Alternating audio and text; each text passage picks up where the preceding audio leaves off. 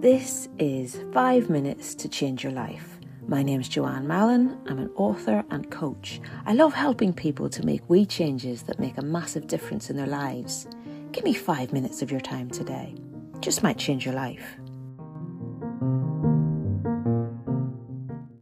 Hello there. I'm so pleased that we're joined today from Australia by author and broadcaster Sheridan Stewart. Now, I read Sheridan's book a few months ago. It's called I Am Enough The 90 Day Challenge to Find Contentment.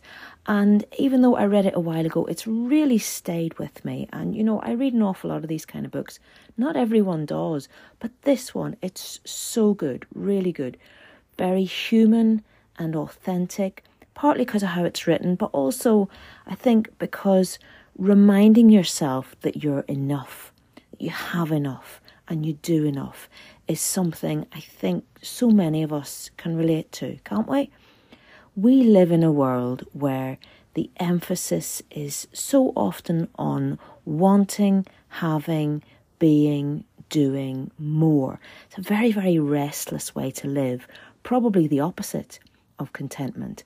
And this book also hit a nerve with me because this is the thing that I've struggled with for a, quite a big chunk of my life this feeling of not being enough. And when you feel like you're not enough, then you try and counter that by being more, by people pleasing, always saying yes, not really having any boundaries or saying no. It is a guaranteed route to feeling depleted and anxious, so that then you feel even more like you're not enough and the whole cycle starts again. So, anyway, I'm dealing with it.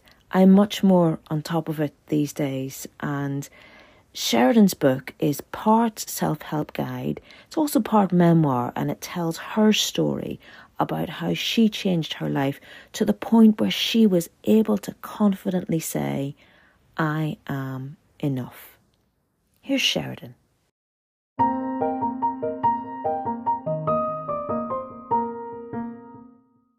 G'day. Firstly, I'm going to read you a little bit from my journal because these few minutes actually changed my life. Day one Too much of a good thing is still too much. I find myself wishing I had a new notebook to start this journal in. I love opening a new purpose bought exercise book and putting pen to pristine paper for the first time. Never mind that I have a dozen or so partially filled notebooks, empty pages languishing. I still crave just one more. Isn't it ironic? Alanis Morissette once asked. Well, yes, it's day one and already I want more. To be honest, I thought food would be my first hurdle. Mine is the cafe generation. We meet and eat in cafes daily, sometimes more than once, scouring the menu for the perfect meal, the one that will satisfy the eternal question what do I feel like? Usually, what my friend ordered seems to be the answer.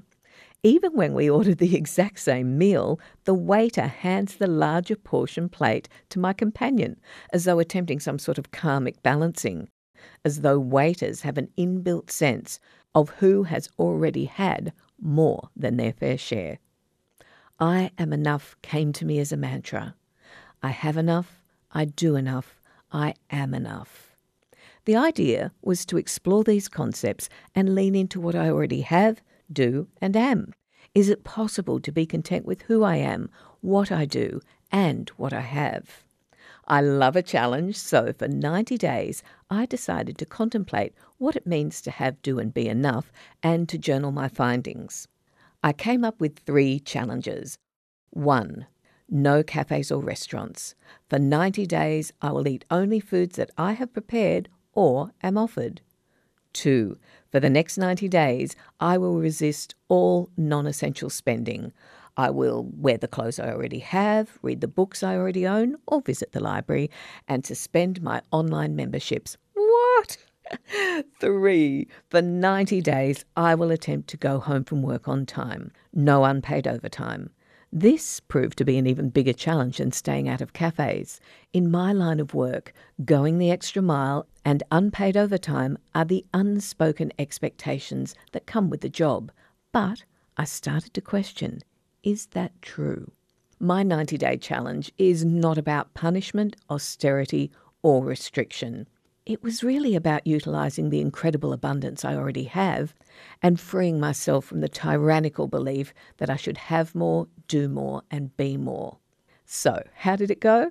In 90 days, I not only saved almost $5,000 and lost a little weight, but by pressing pause on some of the habits that were not serving me, overeating, overworking, and overspending, I began to rediscover my bliss, and that what gives me the most joy has nothing to do with money, like time in nature, music, creativity. Why 90 days?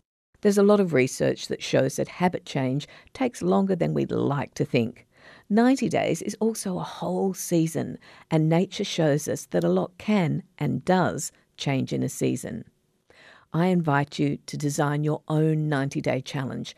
Keep it simple, just two or three clear goals around some of those habits that perpetuate the belief that you need to have more, do more, or be more. You'll be surprised by just how much insight and inspiration you're about to discover. And remember, you are enough. How could you be anything else?